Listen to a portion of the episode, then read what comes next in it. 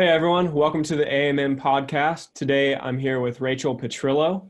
Rachel, what do you think is important for people to know before we dive into this conversation? So I have a little project called the Unstuck Project. Um, I've been doing that for about seven, eight years now, and ultimately it just means connecting with people that might have gotten stuck or had their story rerouted in a way that has caused them to potentially lose their identity or struggle with particular issue. So I write and talk about a pretty wide variety of, um, of topics. And um, yeah, I'm just excited to dig into this topic for today.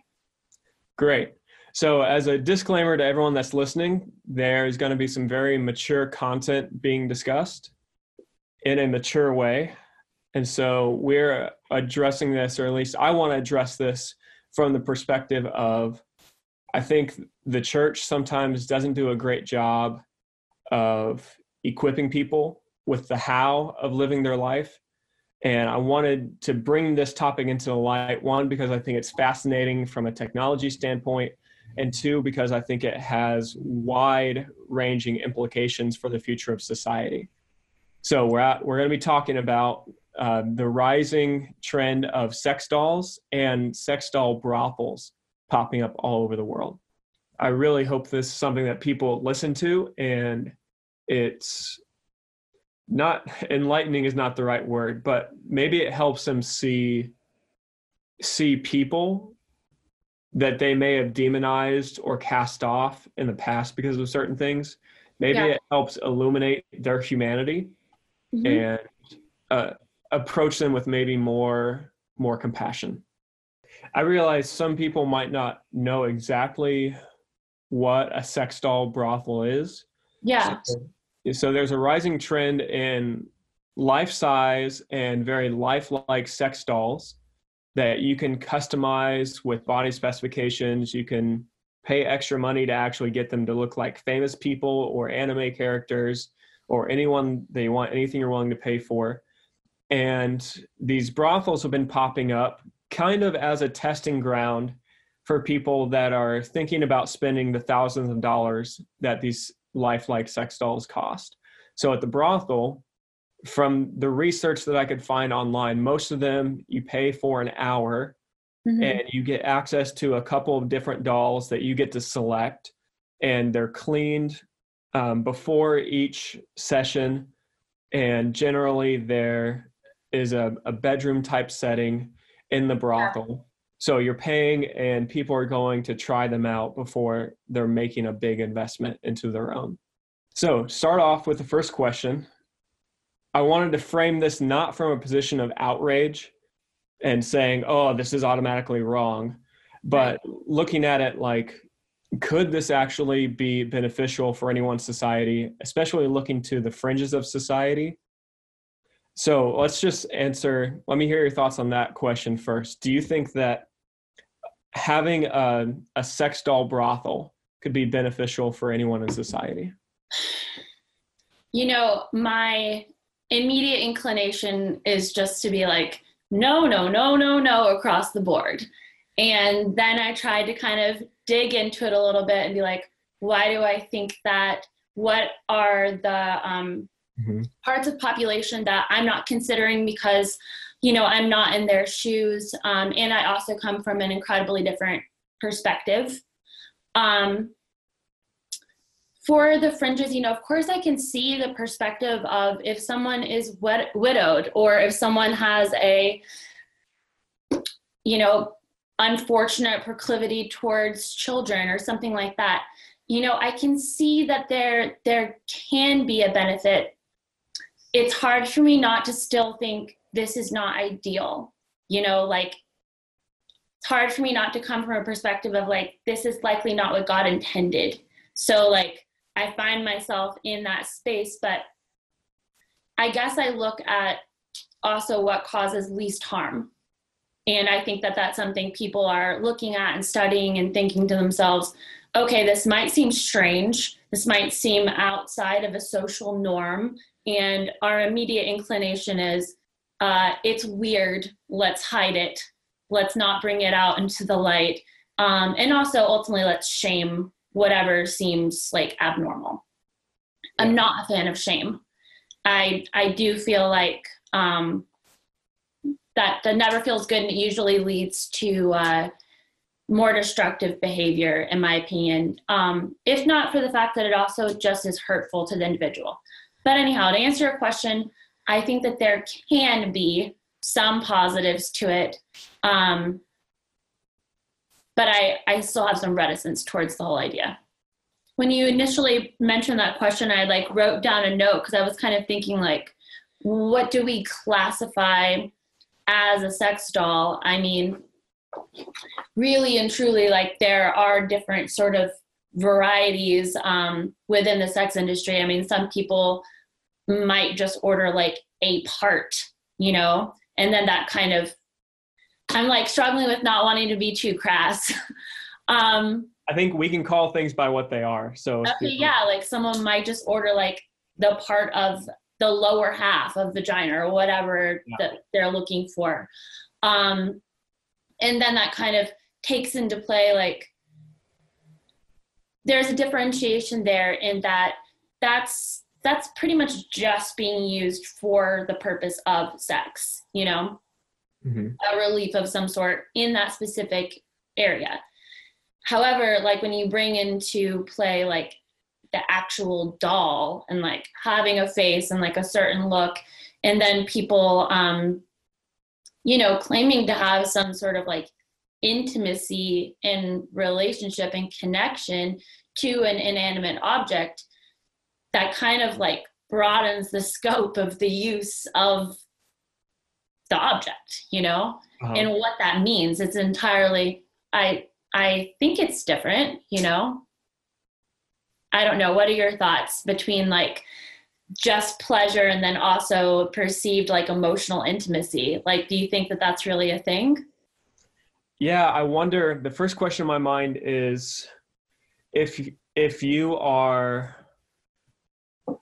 well, I question whether or not it's it's even technically sex. If it's sexual yeah. intercourse, um, it feels like it's a it's a masturbation aid, or mm-hmm.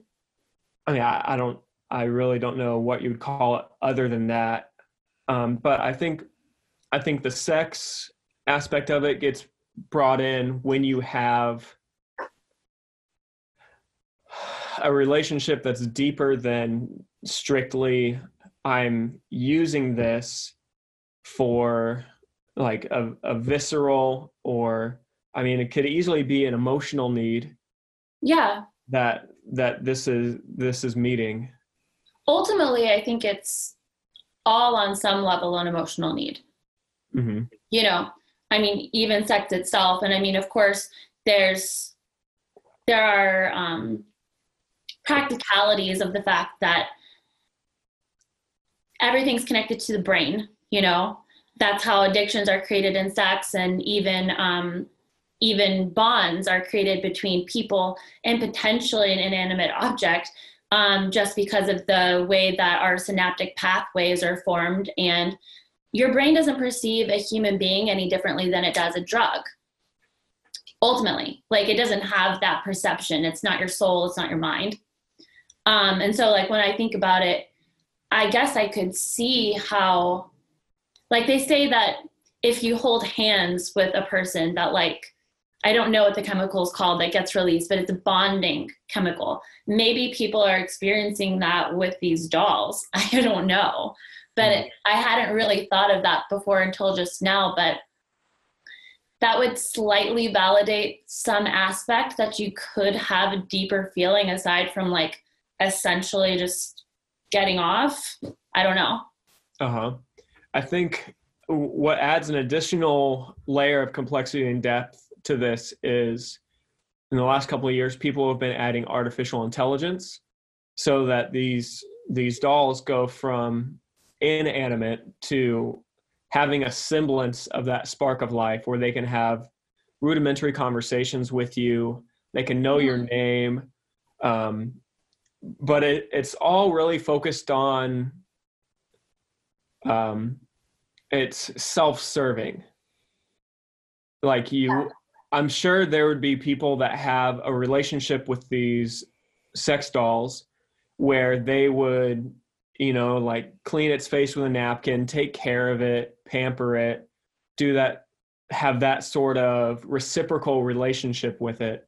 Right. But there's also they're advertised as having different modes. For example there's like midnight mode sexy mode but then family mode. So the the idea is that this is really being sold as a comprehensive companion and a substitute to a human companion. Mm-hmm. Yeah, that's.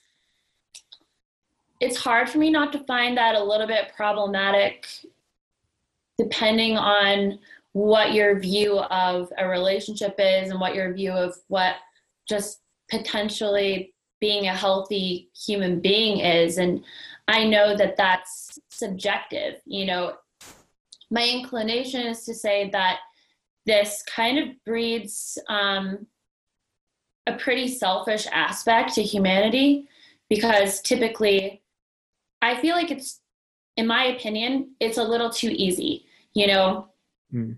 um, it's it requires not much in the way of if you need to offer something back or like you. I think the appeal is that you don't have to think about the object. You don't have to think about giving the object pleasure or considering it or if it's willing or you know where it's at emotionally if it had a bad day you know like you don't have to think about that. You just get to take. Yeah. Um and possibly if that stays that mentality stays limited within that space and people compartmentalize maybe maybe the adverse effects don't bleed into how we treat other people. Um, but I guess I would just say, even if it is limited, like let's just say that the aspect of what I perceive to be kind of selfishness in that space, even if it's just limited to having a sex doll and using it for sex using it for um, companionship, it it just seems void to me of like the fullness of the human experience. And although i can see it as an alternative um i don't know. I i would imagine a person that got too deep into that would find it a little bit frustrating and difficult to um, deal with a real person you know? Mm-hmm. it would kind of seem like a nuisance a bother if like that's what you learn to expect and that's the environment that you cultivate is i want this um, i've groomed it and chosen what is most beautiful aesthetically pleasing to me. It always is like this. It never wakes up with like bad hair or acne or you know it just pleases me. I don't know. I guess i just i don't know what i think about that. Yeah in terms of in terms of the the long-term impacts on society let's say 100 years down the road these become very common it's yeah. socially acceptable by all people and the minority are those that oppose it mm-hmm. it i think i've been reflecting from like looking into this topic on my own relationship my marriage with my wife and even just yeah. friendships and I think that there is a, maturation process that's very beneficial when you don't get everything that you want. For instance, like if my buddies want to hang out and they say, no, like I've got this thing, or even if my wife and I are wanting to be intimate and she has had a terrible day and it's not it's not loving for me to expect that from her mm-hmm. being told no I think in the in the course of a relationship is a very positive thing because it breaks you out of your cycle and what you're looking for and it makes you more aware of the needs of the other person first. Yeah, I can see that and it's you know, the idea of, of loving a person does, you know, involve sacrifice and does involve like mm-hmm. thinking mm-hmm. of their heart and what is reciprocal and like what would also be good for them and like obviously you're not going to have to think about that with a doll that is likely not going to say no unless it like we really get to some high tech stuff that I'm not familiar with. Um, yeah, I mean, I tend to look at things as like what's problematic about it, but then also what problem does it potentially solve. Uh-huh. Um, I think maybe in some of the notes that you had sent over, I, I can't quite recall, but um, I was kind of thinking about, and again, you might have, have brought it up first, you know, does it potentially, you know, mitigate potentially mitigate people that are you know sexually attracted to children or you know don't have that companionship that that aren't married um, or maybe are um, have like a, a physical limitation um, you know in those spaces for some people maybe for them they don't think having a a real life companion is even an option for them uh-huh. um, so in you know lieu of that do we like essentially judge their inability to like have that and say well you're um you're likely going to atrophy your emotional capacity and they're kind of like i don't care. That's not an option for me anyways you know? So why should i be deprived of um, this one aspect that could bring some comfort to me? And i feel like in some ways people might kind of liken it to like on a companionship level having just something else in a space like even like a pet or something you know? Just kind of perceived energy if that makes any sense. Yeah i want to i want to talk about the the the pedophile aspect of this. Yeah. Because i couldn't i couldn't find anything where people were, were selling dolls that looked like children or were like child sized. Mm-hmm. But there is a there is a video that I saw of a brothel that's running in Nevada right now, and they said that they do not permit that because that's still illegal by U.S. governmental law. Um, but I, I wanted to bring it up because I think how how we answer that question is is telling. Like you said at the beginning, like you had this initial reaction, but then you thought, okay, well, why do I think that? Yeah. So let's imagine. I'm trying to think of an analogous scenario where, let's say, someone is a psychopath. They're deranged. They're unstable, and it's someone that that would go on to become a serial killer. Right. So not a large population of the world very small percentage, I'd say, would fit into that category. So, is it loving to create a bunch of lifelike dolls so that they can satisfy themselves by just killing these lifelike dolls? But yeah. there's no real human casualty. Right. You know, I feel like the way that human beings are wired typically is like with something like that that that let's just say it meets a need right? Uh-huh. and it temporarily meets a need. Um maybe like for a little while that satisfies. But i i feel like okay so like brass tacks like you're married. So like your intention towards your wife and commitment and um all of that is also predicated on the fact that like you're in a covenant with her you're um, you made a promise you have agreements together. Um, and that kind of tends to keep people from from straying and then like just hooking up with anyone else. Like you have an agreement with her and you respect that. Yeah. With something like that there's no agreement to um to stick within the bounds of like oh i'm only going to stay um, I'm only going to have this action with this doll, whether it's stabbing it to death or um, having sex with it, if you can call it that. There's no agreement there. So my concern is that, does that make sense? Yeah. My totally. concern is that with there being no agreement and with it being already foundationally kind of selfish or self-serving, um, that the way that the brain is wired, especially if it is based off pleasure, is that that would just ramp up. And maybe the desire um, and proclivity would only increase.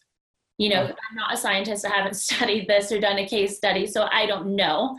But I think that, like, we look at pornography and it tends to be that way.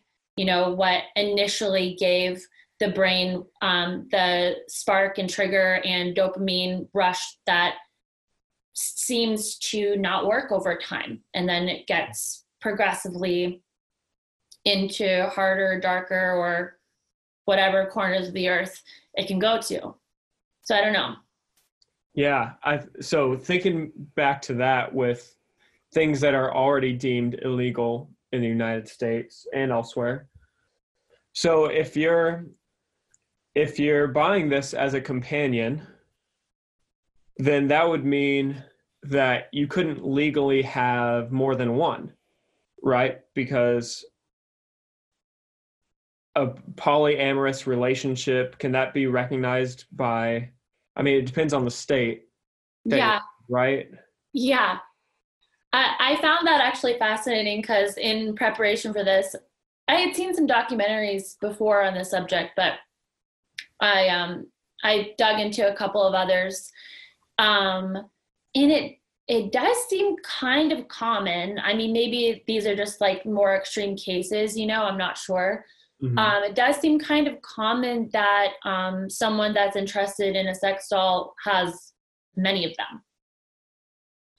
Um, and I, actually I thought of the polyamory aspect of it, um, so I'm glad you brought that up because I found it interesting. I or slash possibly a little telling that someone would would choose to have you know a variety, you know, mm-hmm. different faces, hair, body types. Um, and I, I mean, maybe that's the natural um, way that given option maybe a lot of people would do that even in real life and we don't because it's frowned upon slash a lot of people want to have a monogamous relationship i don't know i just thought that that was interesting like mm-hmm.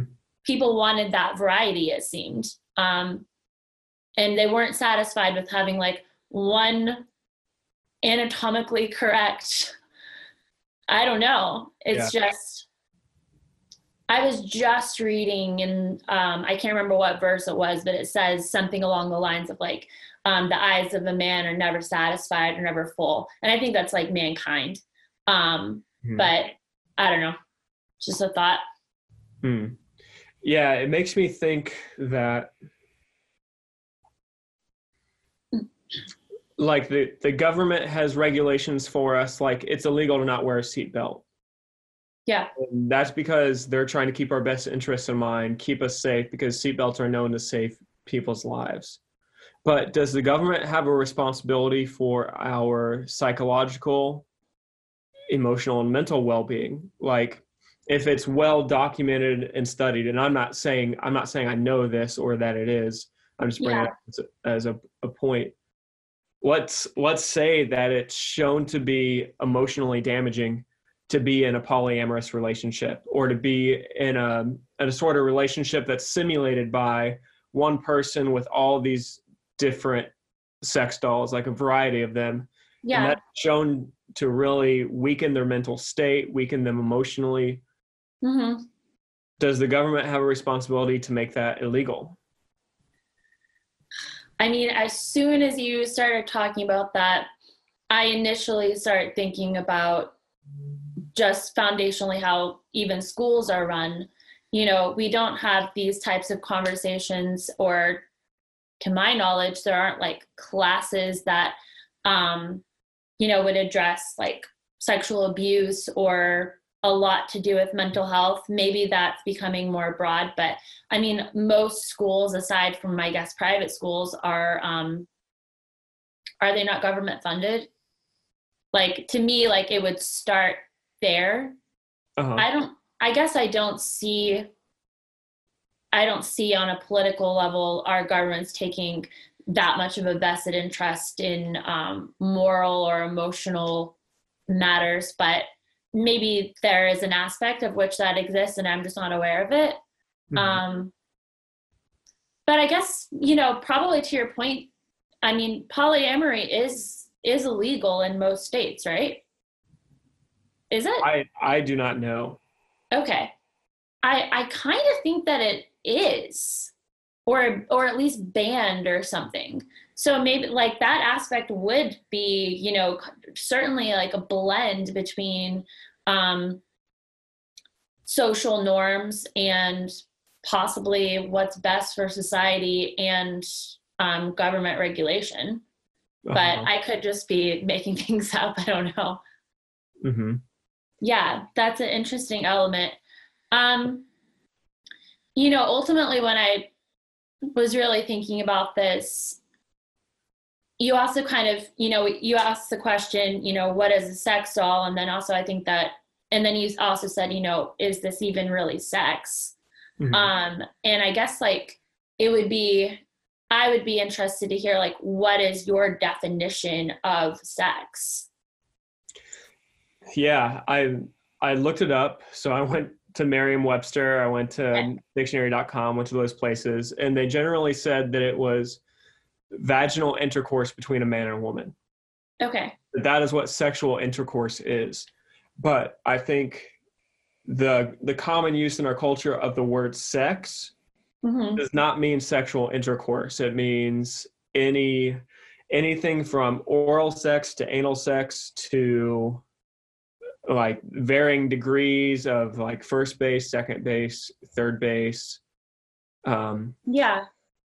So I think I think sex has a, a much broader use and meaning, but I don't I wouldn't consider it I sexual intercourse. I think where it gets really close, and I, I want to be clear that there is no artificial intelligence that is available on the consumer market that is even remotely close to being sentient or free thinking. Okay. It, it's all programmed with a, a variety of responses programmed to react to different stimuli and words.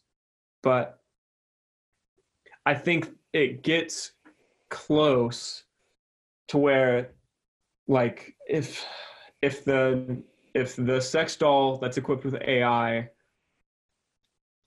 is able to respond like a human, mm-hmm. I don't know what in your brain would make it different from that and from viewing it as a consensual partner who's partaking in sex. I can see that, eh, particularly um, just with how human beings create associations. You know, on a basic level, that makes a lot of sense to me. Um, but I think, like, likely anyone who's had, you know, varying forms of intimacy, um, you know, the thing that would seem lacking with something that's more along the lines of a robot or a doll is just simply that a lot of times if you're with someone in like i said any variety of intimacy you can kind of you feel that person you know more than physically. You know there's like a merging of souls depending on like how connected you are in that moment and would imagine that would be really difficult to replicate with um, yeah a, an object that doesn't have a soul or like you know a range of emotions like you know just in conversation i'm sure like in relationships you can tell if something's like off with someone or if they are more connected or you have better sex or worse sex or whatever it is. There's you know there's different levels of of connection that it's not like your partner's physical body has to change or that your um, interest or desire toward them changes, but you can feel those nuances. That's just I can't imagine that being possible. Like, um, and I'm I'm not saying that's even the goal, but um, yeah, it's to me that's a huge element of what the intention and bonding element of sex is meant to be between two people um, with a spirit. So, and that's not even a quote unquote Christian thing. That's to me, that's just like no matter what you believe, that element likely a person has felt if they've had any intimacy before. Mm-hmm. So one of the stats that I found was interesting, and I couldn't find this anywhere that was scientifically verified. It was more just people throwing it out.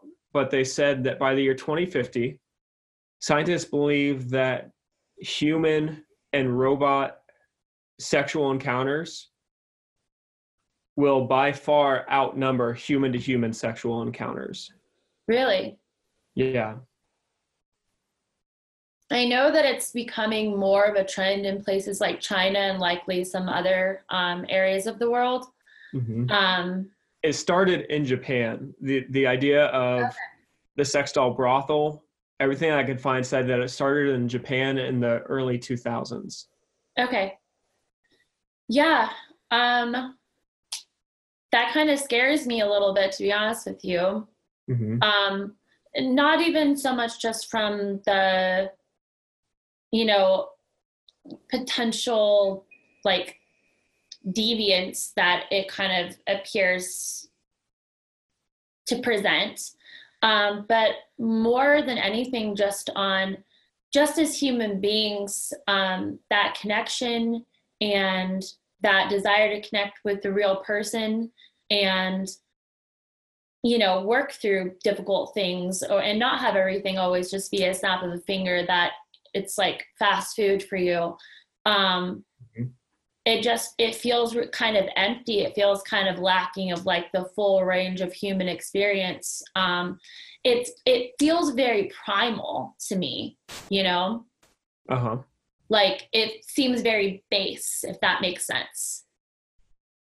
So yeah um i guess for the betterment of society i kind of hope that we don't go that direction just because it it almost seems like a reduction of um like the fullness of being uh, a human you know? So yeah that's my thought on that. So i've I feel like this let's say that you have an inanimate sex doll there's no artificial intelligence nothing to make you think that it's alive other than it's molded after human form. Mm-hmm. i would say there is a difference between that and a dildo or an artificial penis or an artificial vagina that you can currently buy mm-hmm. so with that difference, then I I was trying to project and see, okay, well, if sex dolls are next, I mean, what what else is going to come?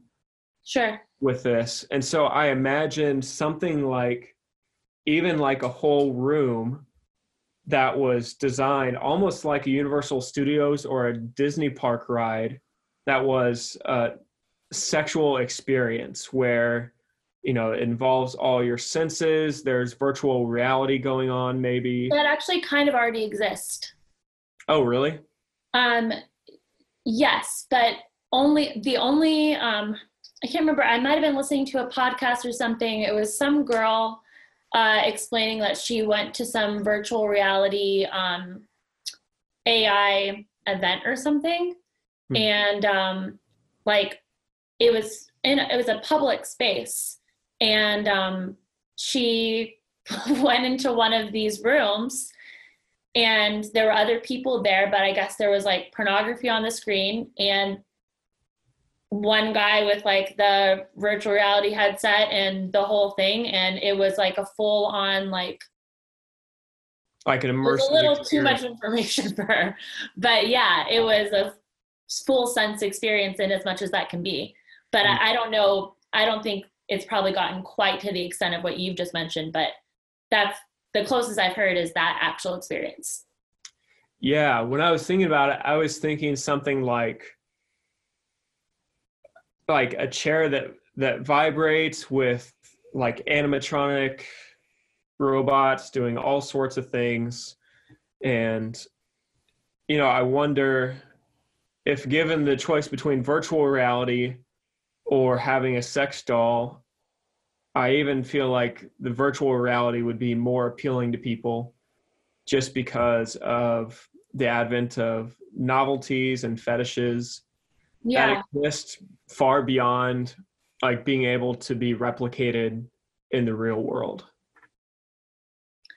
Yeah, I can see that it would obviously you're going to have more of your senses engaged, and that could be a lot more appealing to people. Um, but yeah, I don't know. I don't know. Guarantee it will happen. Like Mhm. that these people are creating something new all the time. I mean, I remember, you know, several years ago hearing about like blow up dolls and being like, that's interesting slash kind of weird. And then I feel like kind of all of a sudden out of nowhere, you know, you see these kind of crude, crudely made blow up dolls to like these sex dolls that have like skin that feels almost human like according to what I've heard. Um, yeah, I mean, I I would imagine there's no limit to to what could be created, you know, aside from uh, injecting a soul into one of these things. Yeah, I can imagine even with virtual reality, being able to link it. So if you had a sex doll, there were sensors in each of its joints so that you could model so let's say Responsiveness in some sense. Yeah. Yeah. huh Yeah. Yeah, I hadn't thought about that at all, but I can of course I can see how that would be appealing to people. I mean, on a real level here, like um a lot of people view pornography. Um that's kind of an easy way to kind of get where they want to go. I can imagine that, you know, this is just another avenue, another another way of achieving um but yeah i i can't imagine that i would imagine even for someone who does just want like the most easy quick i call them easy buttons like the things that you can just like access easily that like give you that like good feeling Mhm. um, I would still imagine that there's still a deeper desire for connection for most people. I mean, most people that view pornography would probably not say that they don't want to be in a relationship or that they like just want to be with their computer all the time, you Mhm. know? Um, so obviously it's there's no way that it can like meet every need. I think that what I'm really interested to look at is um, really the adverse effects that it has that it can have um, whether it's a sex doll or pornography on real relationships you know um, once you kind of start developing those habits would that be something that a real life partner would um, accept are they meant to like allow that in a relationship or do you just forego having real relationships because it won't be acceptable you know I think you kind of have to look at if you start something, will you be able to stop it? And um, will it impede your other desires? You know, we're not just like one, we're multifaceted human beings. It's likely that you're going to, a lot of times people have sex and then they want to like talk, maybe, or maybe they just go to sleep. But uh, either way, um, yeah, I think you have to look at like the negative effects that it would have if you do want something deeper. Um, can you have both? Hmm. So, Let's talk about um, sex workers. sure. One of the greatest concerns that I found was that sex workers were concerned that this would put them out of business. Even um, at the brothel that I referenced in Nevada, they have sex workers like prostitutes that you can have a room with, or these sex dolls. And the the human workers were very concerned about this impinging upon their jobs. Do you have any thoughts on that? I have, on a similar lane, I have heard that um, some sex workers are concerned that it could lead to um, more harm towards them um, due to like people kind of um, I don't say disassociating, but not associating um, feeling and um, concern for a doll, and then kind of transferring that experience onto you know a real sex worker. Um, so I mean, I definitely care about that. You know, these situations are whether it's a man or a woman. Um, it's really hard for them to be protected in those cases. Um, but yeah, to answer your question, like I guess it's a little bit hard for me to like have too much like sympathy is not really quite the right wor- word, but for that industry and like how it's doing monetarily for these individuals, um, that in and of itself isn't a particular concern of mine um, just because I tend to feel like it's kind of unfortunate that anyone would have to be in that position or choose to be in that position. Um, that's my personal take. Um, but I do know that these things are cyclical. And so, even though it's not something I particularly care about, it is a livelihood for some people. And I, having studied and like actually have, you know, somewhat of a pretty decent background in human rights issues. Um, I've worked with some nonprofit organizations that that do work with um, with sex workers. Um, so I'm not like mm.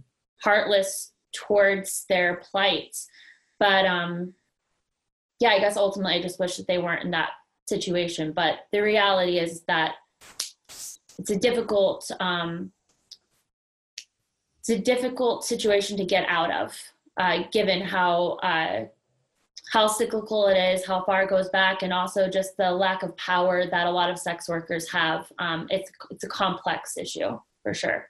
Yeah, I I respect that a lot, and I hear people say that you should have the right to go into that line of work. Mm-hmm. You should like it shouldn't be made illegal.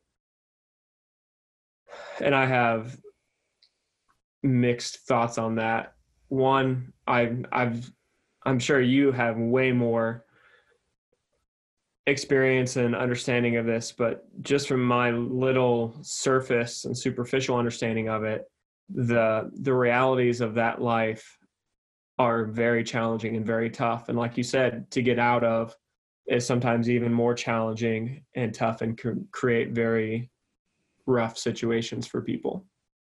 Yeah, I mean, I, we're obviously getting a little away from the sex doll conversation. I'm okay with that if you are.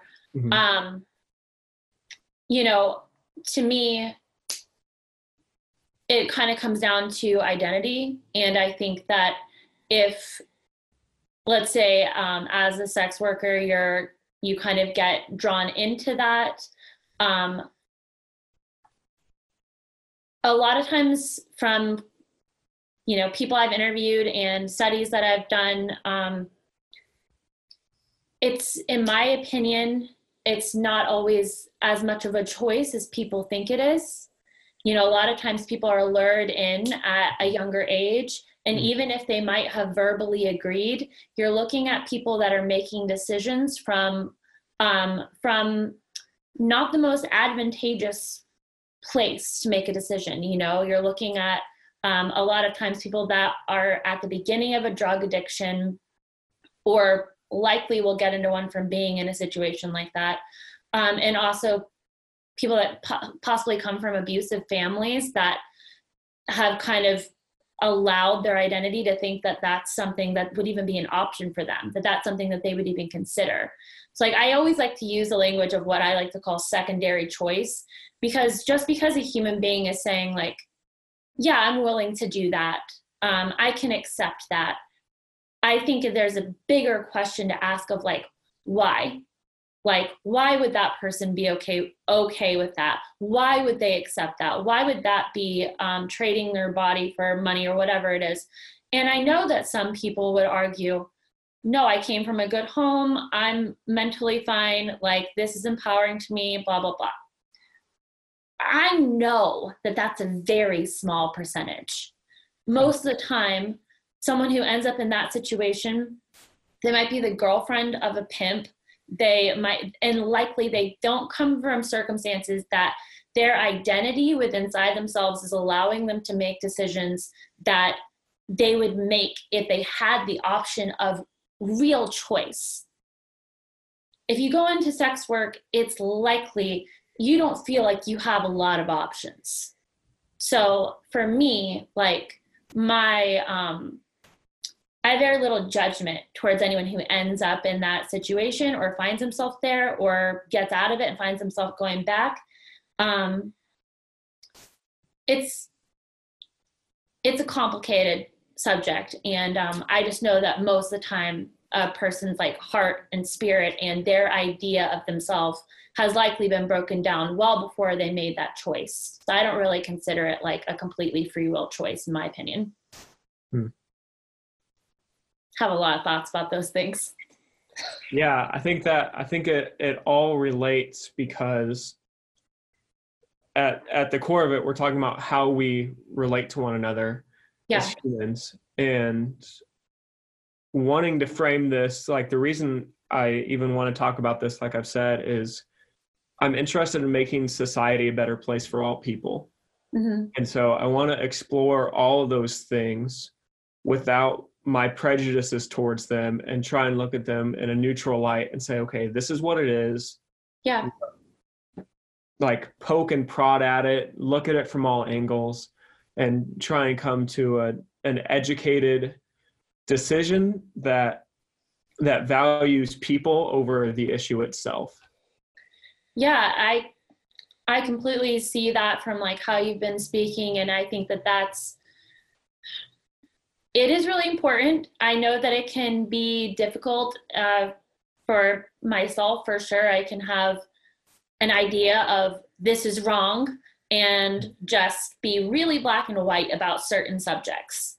Mm-hmm. Um, partially because like they might be a little triggering for me and partially just because of like how I grew up um, and my background and just kind of being like not digging into okay well this is happening um, just because it's my opinion or my view or my moral or whatever it is that it shouldn't be um, doesn't do anything to solve, look at, or create any dialogue that could be helpful, especially for people that have a different point of view than I might have.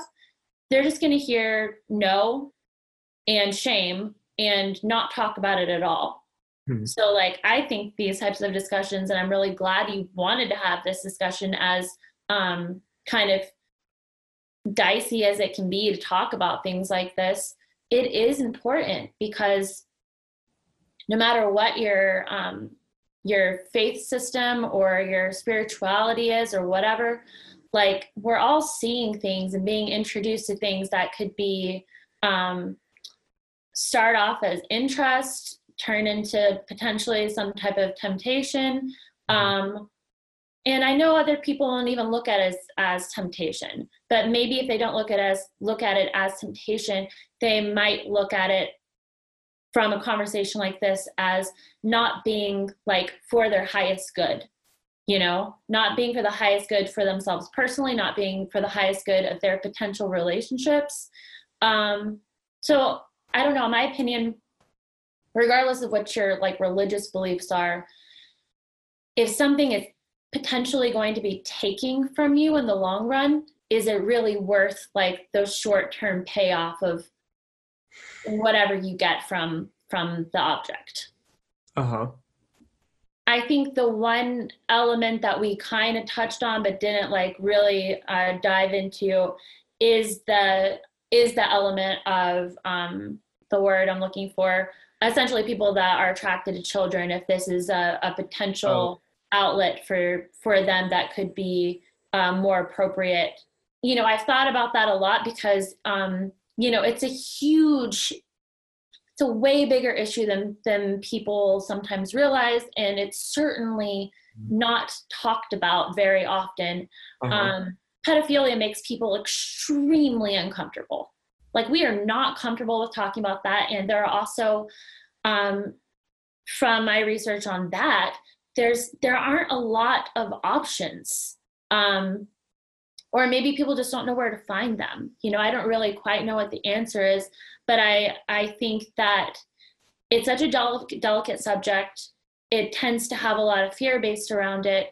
And if you do dig into it um, you know you might be labeled like a sympathizer which no one wants to touch anything to do with that. They're like no i have nothing to do with that. I'm certainly not going to sympathize with someone that's sexually abusing children and like essentially destroying their lives yeah. um, or potentially doing so and the reason why I think it's kind of important to touch on this is because the numbers are enormous. I mean, I would have to really do a check on the actual age ranges. Um, but, you know, typical stats are that one in four um, females and one in six reported males, and these are just reported stats, um, are sexually abused in some way, shape, or form in their life. Now, that might not be a stat that's specific to children, but like in a given room, you know somebody that's been affected in that way. So to me, it's a huge missed opportunity that we're not talking about this more because they don't have a voice, you know?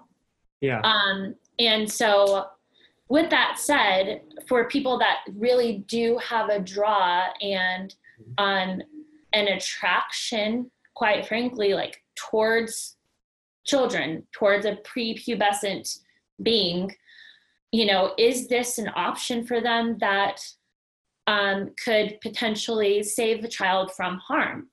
Um, do you want to speak on that, or do you want me to kind of keep going?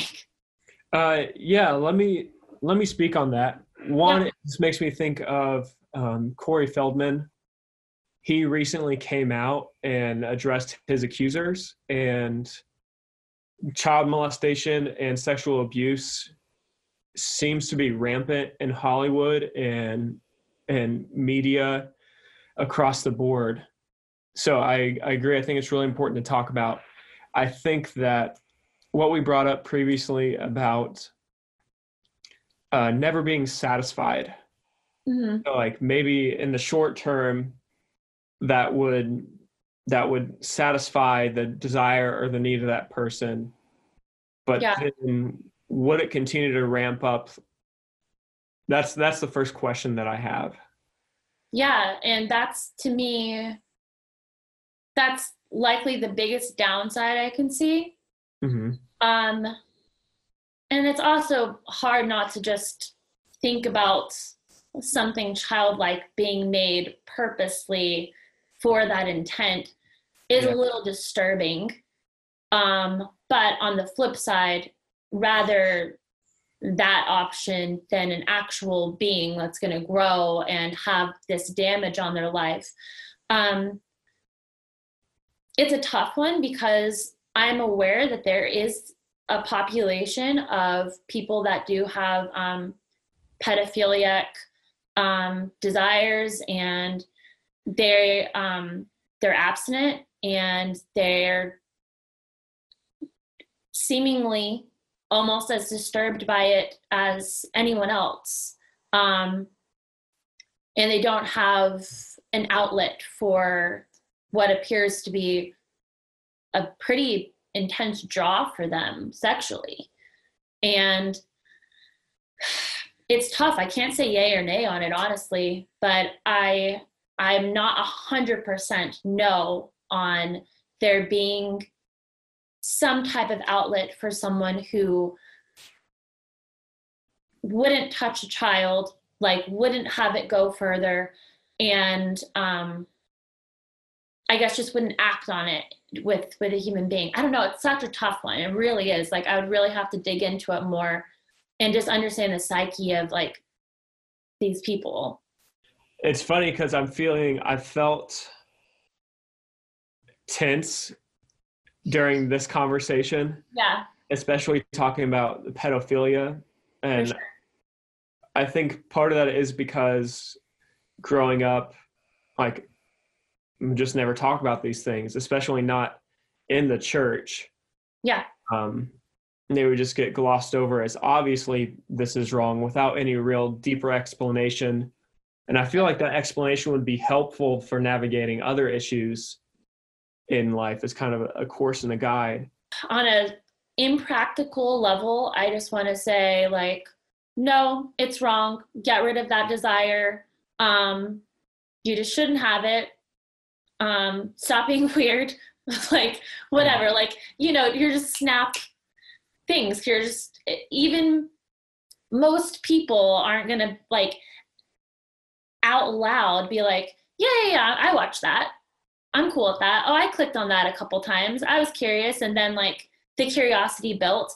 Um, I do kind of want to just a little bit touch on this, um, not to completely deviate from what you were just talking about, but you know, something that I've thought about a good bit is, you know, it has to be so difficult. Like if you are a human being that like starts out, you know, viewing what might be typified as like pretty normal pornography and maybe you don't think that that's particularly um, wrong or um, whatever um, i i'm not for it in any regard like at all but i i know that that's not the typical stance and i'm aware of the fact that a lot of these websites there are so many different options and it's very easy to just have what might be a simple curiosity or just a little bit of a feeling that something needs to be ramped up because you're not quite getting the same like level of hit in your brain. And it doesn't always start out as like someone having a perversion whether it's to children or animals or whatever other thing it might be. And so I, I say this because i'm trying to like understand and not be so quick to like demonize people that do watch something that they're kind of like, ugh, that made me feel really weird that I just did that. You know, I don't think that it's necessarily like in the heart of a person or even something that they might have initially been interested in or attracted to. And the the way that the sites are set up or however it is makes it really easy for for people to be introduced to things that that were never actually a part of them you know uh-huh. um yeah that's i just wanted to say that yeah so i think with all of this and i i keep saying this just so that it is abundantly clear we're approaching the conversation from prioritizing people over the issues yes. so for for example i just wrote a song about how anytime that I get close to a ledge, there's a voice inside of, inside of my head that says jump. Just jump off the ledge. Or yeah. if I'm working with a power saw and I'm running wood through a power saw, there's this thought. It's like, put your arm through it. Uh huh. And those are very normal thoughts. Yeah. But if you go through with it, that's something entirely different. Right. Um, and so I, I feel like the conclusion that we're kind of circling around right now with all this is we want to create a society that's that's beneficial for all people that cares for all people even people on the fringes mm-hmm.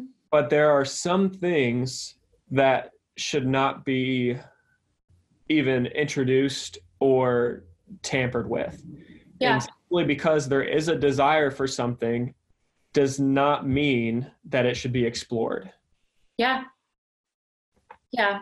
Um, I agree with that. I mean, kind of going back, you kind of just have to think what is for the greatest good. Like something may feel good in the moment, it might seem like a good idea in the moment, but if it ultimately uh, leads to a decline for an individual or for society, I mean, you also have to look at the implications of if we did reach a point where in X amount of years, um, sex dolls or things like that are um, a lot more prevalent than they are now.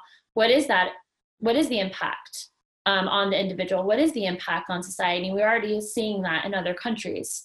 Um, but also, like to your point earlier, I think ultimately just having these conversations in as an unbiased way as possible, which I don't think I'm particularly very good at being unbiased, but I, I'm really trying. Um, it is important because otherwise the conversations aren't happening. We just say no, we just say bad, and then the things are happening anyway, and we're not asking why. And I love that you introduced this conversation because we're able to dig in a little bit deeper and be like, why is this happening? What what is good or bad or potentially positive or how do we even control it if things do get out of hand? Um, yeah, the dialogue is important. hmm So I think I think this is a good time to wrap Yeah. up the conversation. Okay. Um, I want to thank you for your time. Thank you for your thoughtfulness and your investment into this conversation. Thank you, Andrew. Yeah, thank you, Rachel.